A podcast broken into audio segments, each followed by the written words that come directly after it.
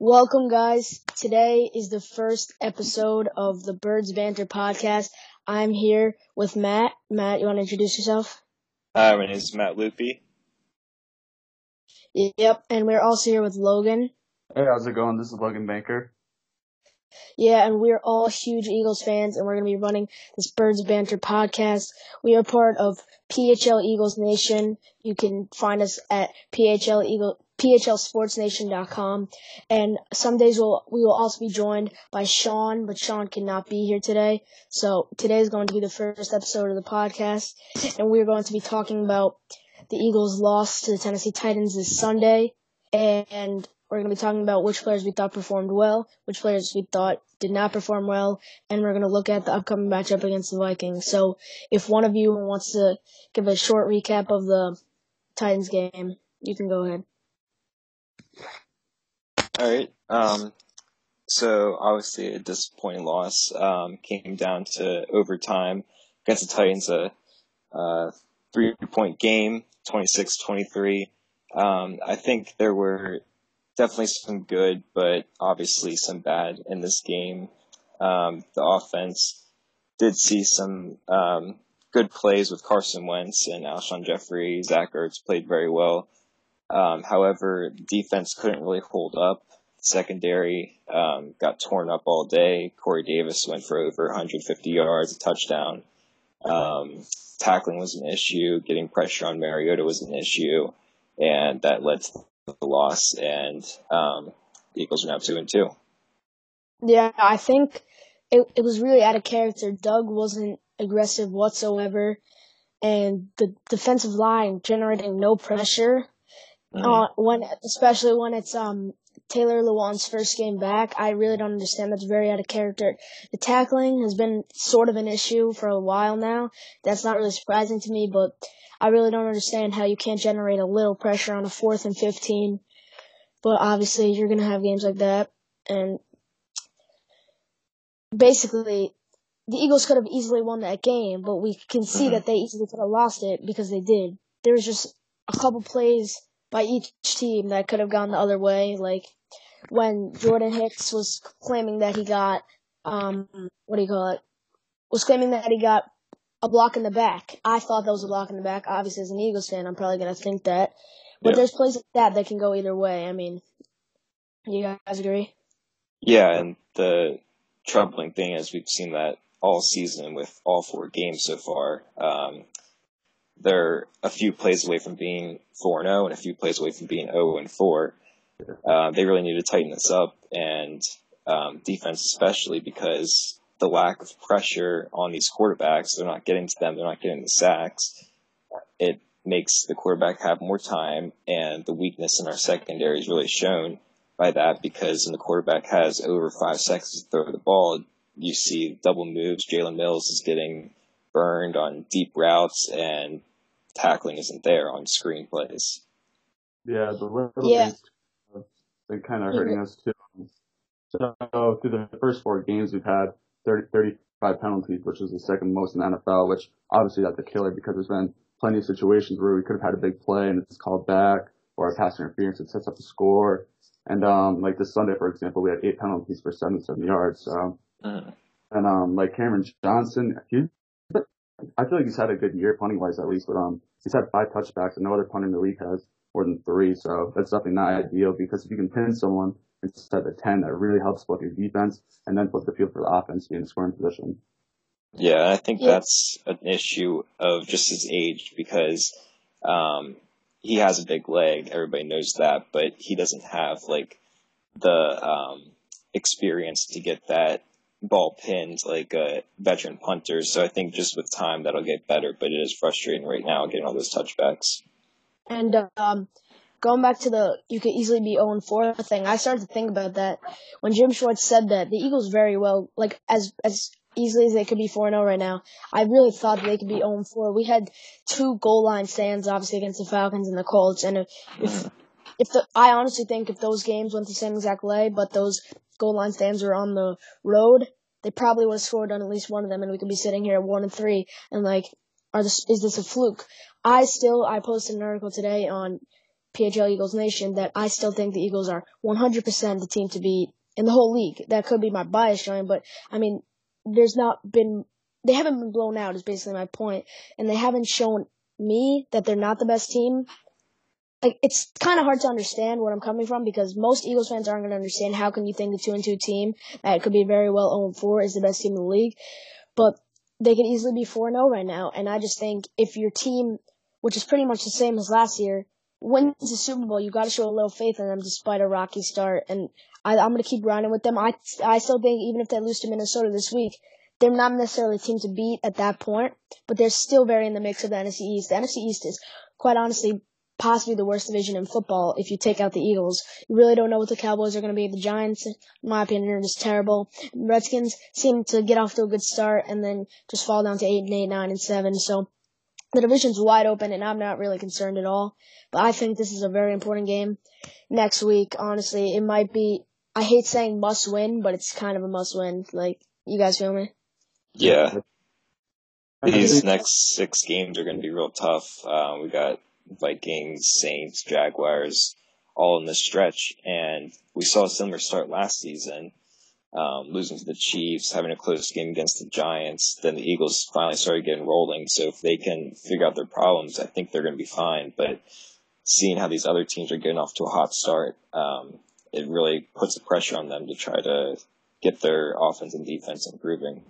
I think um, facing the Vikings next week will give a good spark to them, though, just because of all the emotions surrounding that game because of obviously what happened last year in the NFC mm-hmm. Championship, and then Carson finally getting his chance to be able to do what Foles did against them, and so then he can show he has, and um, with the fans, they'll, they'll obviously riled up and everything. So I think it'll be a good opportunity next week for them. Yeah, I actually agree with that the part about Wentz, how he he I he's been very open about how he's jealous obviously of Foles winning Super Bowl MVP, and I'm sure he's been thinking about this Vikings matchup because he saw if Foles can do it, I can do it, and I'm sure he was quite jealous of the fact, the fact that he was extremely happy in that moment. And I think he's going to show off on Sunday. I think, as in my article, I said the Eagles have an MVP quarterback, and if it were a thing, an MVP MVP head coach, and that's going to keep them in every single game as long as they keep playing that way for the next 10 to 15 years. And that's why I'm not losing faith, and especially this week. I think Doug's going to be way more aggressive this weekend against the Vikings. He does not, he wants everyone to forget about that conservative play calling, and he wants to be right back where they were when they beat them 38-7 last year. Yeah, and um, we're facing Kirk Cousins. We've seen him for years. Doug Pederson has seen him. Defense is familiar, so I feel like it's going to be um, a lot more familiar of a offense to face after seeing um, them last year in the playoffs, but also Kirk Cousins, who they faced two times a year um, with the Redskins. So it's going to be a little bit better to plan for. The only problem is um, Diggs and Thielen, two of the best receivers in the game. How are they going to contain them? I know. I'm I'm really not looking forward to watching Mills and um, Avonte Maddox try to stop those double moves. I mean, I honestly would run a double move every other play if I was if I was Days with Thielen. Like, mm-hmm. if it ain't broke, don't fix it. Especially against, especially with those two great receivers. Yep. So I think this is a good time to like transition to another topic we want to talk about. It's still about this game, but I think we're each going to give a player we thought their stock went up this game, and we're each going to give a player their stock went down. So you guys can start, and I'll follow. Okay, Logan, you want to go?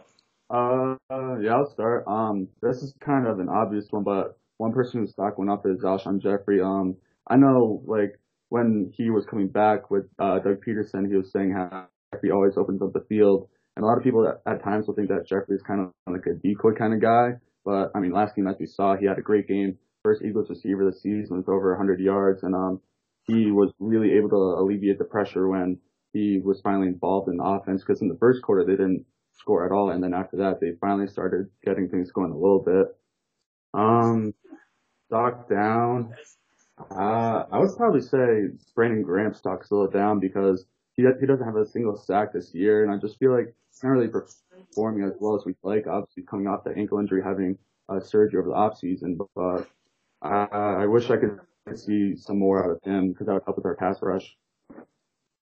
Yeah, I agree with that. Um, before I get into mine, yeah, Alshon Jeffery had a great game, great routes, um, went through some great passes to him. Um, it definitely gave a spark to the offense. And Brandon Graham, without that sack, it looked like he did have one, but it got credited to Nava. So um, he had, I think, nine and a half last season. So it's kind of tough to um, get back up to that number after we play four games.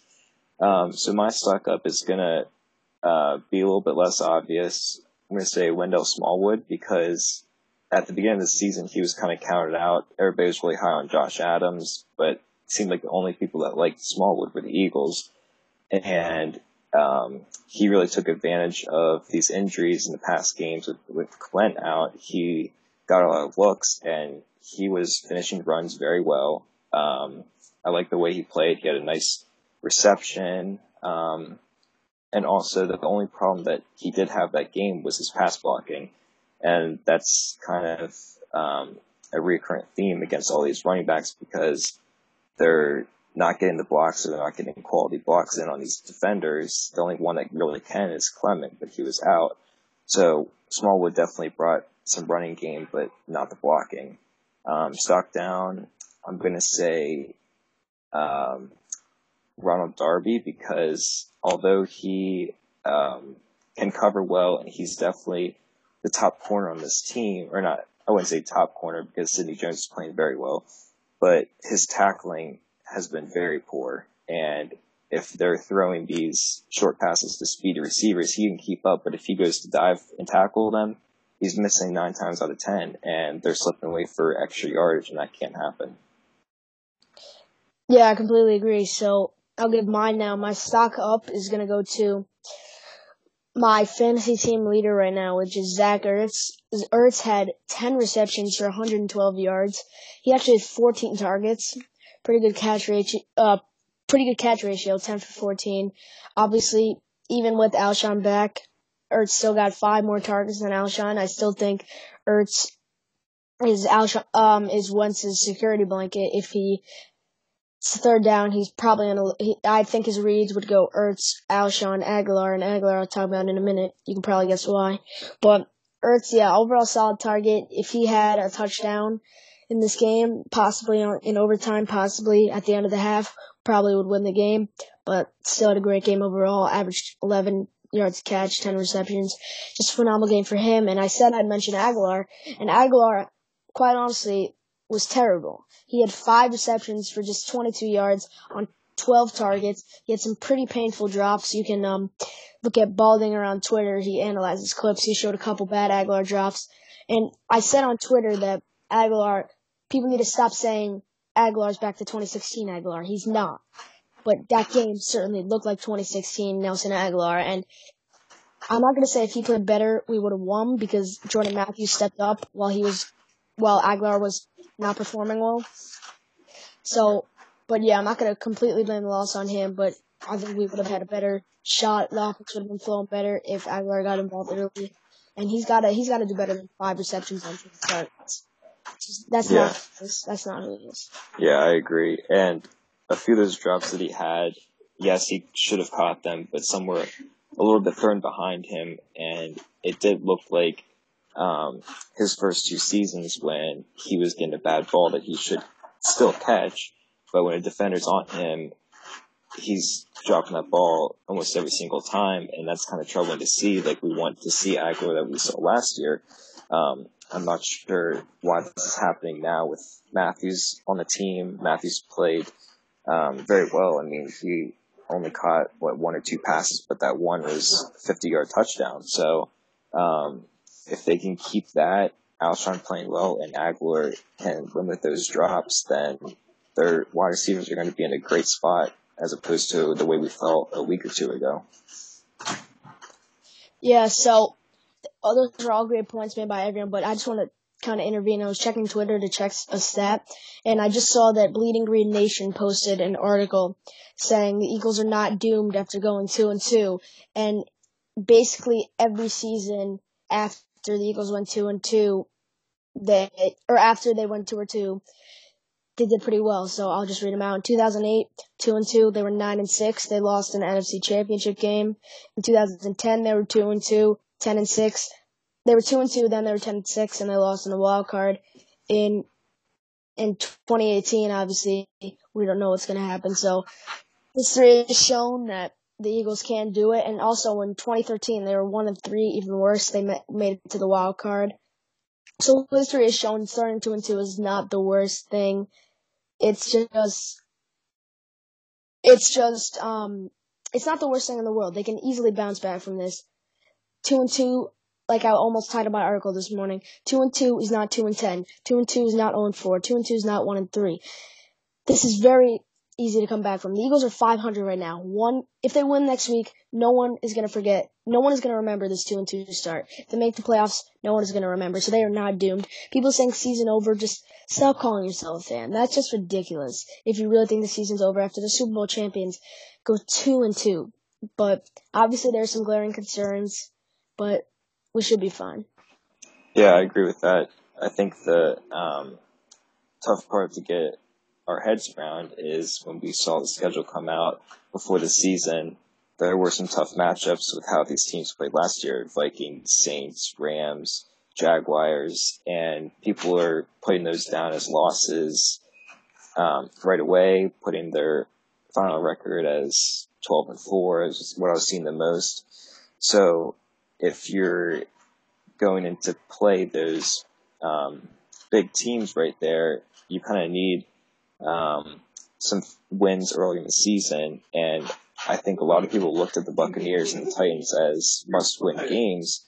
Um, once we get later in the season and plays bigger teams, and I'm not saying it's a bad thing that we lost. I mean, obviously, the, a loss is not good, but um, it's kind of concerning with the strength of the NFC in the past couple of years. They're not going to uh, get home field advantage with um, uh, just winning the division. They need to get obviously first or second seed, and they need to get 12 and 4, 13 and 3 to get home field advantage. They can't slip away with just barely winning the division and then playing at home. That's just not going to happen the way the NFC is. Yes, I would agree with that. So obviously we've mentioned the Vikings. Eagles are playing the Vikings this week, Sunday, 425. I think it's America's game of the week. Is that right? Yeah. Yeah, it should be. So I think we should do the same thing couple, like go around and say a couple of keys to the game, how, why we think the, I'm assuming you guys think are gonna, the Eagles are gonna win. So why we think the Eagles are gonna win, and I think that should wrap it up. Okay. Alright, uh, I can go first if you guys want. Alright. Uh, so I think, um, one key to the game definitely is, um, the offensive line. I think the offensive line will definitely improve, um, for next week at least. Um, it's it's really interesting as to why they're struggling right now with Jason Peters coming back. But I think that they're they're just too talented to keep this poor level of play up. So I think they'll definitely improve next week. And um, yeah, so I think the offensive line is definitely gonna be key. Um, protecting Carson, he's been hit 19 times in the last two games, so that's really important to keep him healthy. Yeah, I agree with that because um, last week it seemed like the Lions getting pushed and pushed back, and sometimes Carson couldn't even run away as he normally does. Um, Lane Johnson was getting beat a lot, which was very um, uncommon for him. So obviously the offensive line really needs to improve to help out the offense there. Um, my key to the game will be building off the offensive line, improving the run game. Um, Ajayi should be ready to play. Um, I know he was down one play, but he should be fine. He's going to play through that back injury. Sproles might be back. Clement should be back.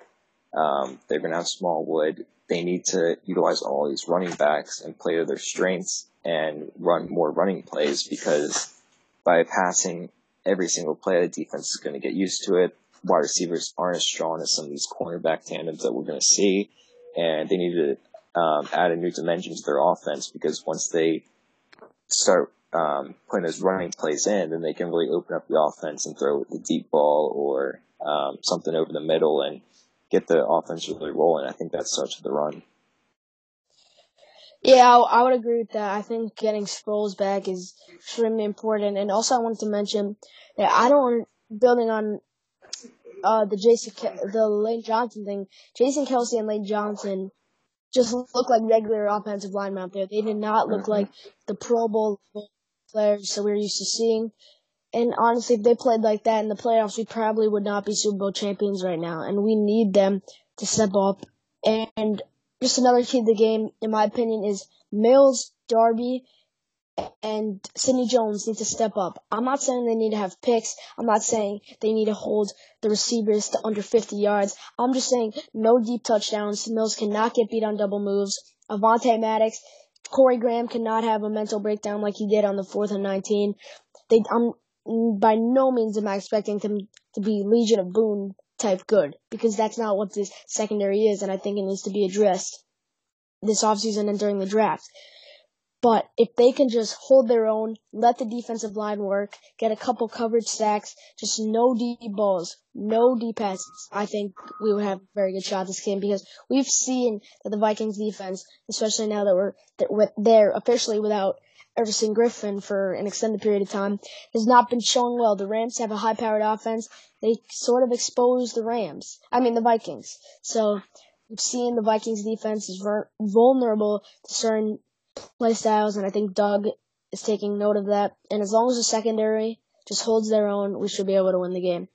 Yeah, one thing to look out for in the secondary. I know a lot of fans were wondering if the Eagles pursue Earl Thomas or someone like him. Uh, so yesterday they worked out Robert Golden, who's a safety. He was with the Steelers from uh, 2012 to 2016, but in only uh, 92 of the games he played, only 12 of them he started in, and then he was cut by the Chiefs earlier earlier this year. So, I mean, he's not like I huge difference maker for the secondary, but he's like one of those guys, kind of like a DeAndre Carter who had that great punt return, or uh, Corey Clement, like one of those like underdog kind of guys that can make a difference in the secondary and not do what Rodney McLeod did before he went down with the injury, but he can at least help make make sure that, that Corey Graham isn't playing the 70 plus snaps he played last game or forcing a corner to become a safety unnaturally. So that's definitely something to uh, keep an eye on.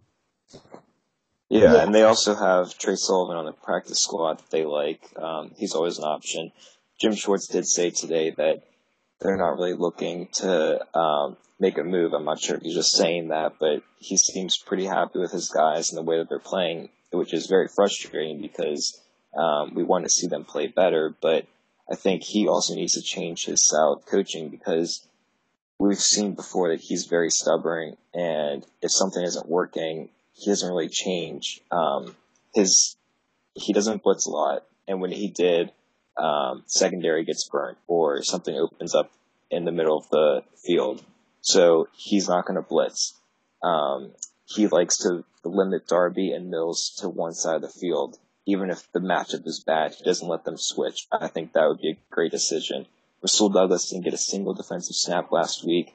I think he should really get involved because he's a great playmaker, and um, it'll be great to switch out Mills or Darby one or two plays, just get some somebody new in. Avonte Maddox needs to um, get some looks when Sidney Jones needs a rest. I mean, they need to start switching things up and getting this defense rolling because it's not working right now. They need to change something. I'm honestly curious obviously J, uh, Jim Schwartz has been through a lot with Mills, and so has Doug, obviously, and he's had some ups and downs for a while. But these past couple weeks have been kind of concerning. I'm a huge Mills fan, honestly. I've liked him since we drafted him out of LSU, but even I'm starting to get concerned here. But I do think that fans are a little too harsh on him sometimes because that loss was most certainly not on him. But you gotta wonder how often, I mean, how much longer Jim Schwartz can have him as the outside cornerback. I mean, Rasul Douglas, like you said, needs to be getting some snaps. People want Sidney Jones to move to the outside, so I really am curious what's going through Jim and Doug's mind, as in how long can they keep Schwartz there.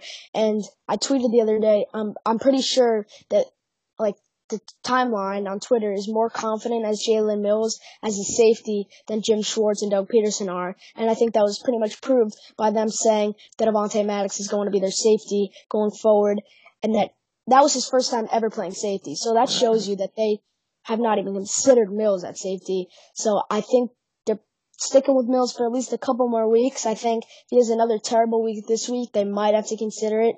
But it looks like it's going to be Mills, so we got to put our faith in him. He's just got to not get beat, and I think if he does that, he'll gain the respect of fans quickly.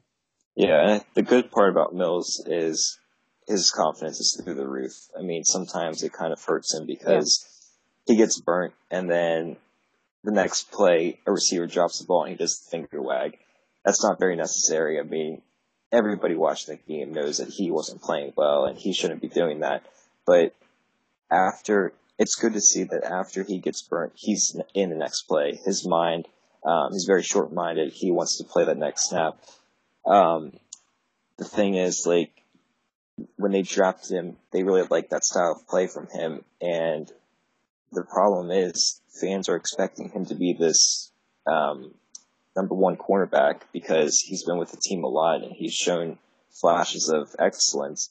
But you got to keep in mind he was drafted in the seventh round. Yeah, um, I completely agree. Yeah, like they got Ronald Darby and Sidney Jones around him. There's better options. I would love to see Mills here long term, but I don't think he should be the first option at that outside corner. If they can keep Darby back, if they can retain him after this off season, if they can move Sidney Jones outside, I just don't think Mills should be in there 100% snaps. I think it's going to be hard for them to move on from Mills, at least till his contract expires. And even then, I don't know how they're going to do it. He's kind of been in the off season. He's usually a fan favorite because he's always uh, interactive with the team. He has the green hair, obviously. He shows a lot of passion for the game. But then on the field, which is really what matters, the fans start to hate him. But I think the the run with the Super Bowl, the green hair, everything, how he embraced the role, it's gonna be hard for them to let him go. I think, especially if Jim Schwartz is here for the next few years, I don't think they've really had any discussions about moving him down or letting him go. So I think we really got to get used to him playing a lot. But I think yeah. Rasul, I think Rasul Douglas is gonna get a shot soon, though. Uh, I'm very confident that they've seen that. Wasn't he in like one play against the in week one and he got a pick. What, yep. Yeah, they put him in his first play that he got in, uh, interception in the red zone. Yeah, he's an interception machine. Yeah. Um, yeah, I think the defense will show up this week. Um, they're at home. They play much better at home, which is um, yep. good and bad because it's good to see them um, have those good games, but you want them to improve on the road as well. Um, Carson Wentz is better than Jared Goff. You saw what Jared Goff did to the Vikings last week. Uh, we should see a better Eagles team this week. And there's like you, like you said, and you said in your article, there's no need to worry right now. Um, just keep going forward and improve on these mistakes. Yeah, is I think that should be it for this first episode of the Birds Banter podcast. Is there anything you guys want to add quickly? Nope, that's uh, good to me. Okay. All right, so I'm Jack. You can follow me on Twitter at JDM5335. We're going to be recording these podcasts, and, and I'll let Matt and Logan take it over in a second. We're going to be recording these podcasts on Tuesdays, so we'll have game recaps, what to look forward to. And we are obviously part of Philadelphia Eagles Nation, so the podcast will just be distributed through them. You can follow their Twitter, our Twitter, at Birds Banter on Twitter. So I'm going to let Matt and Logan give their outro, tell everyone, follow them, all that good stuff, and then we'll say goodbye. All right, this is Matt. Um, thanks for listening in with us today. Um, you can follow me on Twitter, mloopynfl. Um, I'm always posting constant stuff about uh, the Eagles, and you can also follow us on Philadelphia Eagles Nation. Uh, I hope you guys enjoyed the show today. This is Logan. Um, you can follow me on Twitter at Logan Banker underscore 19. And also I'll be posting articles every Monday, so keep an eye out for that. And uh, go. Yep, I think that's going to do it. Thank you guys for tuning in, and we'll see you next week. All right.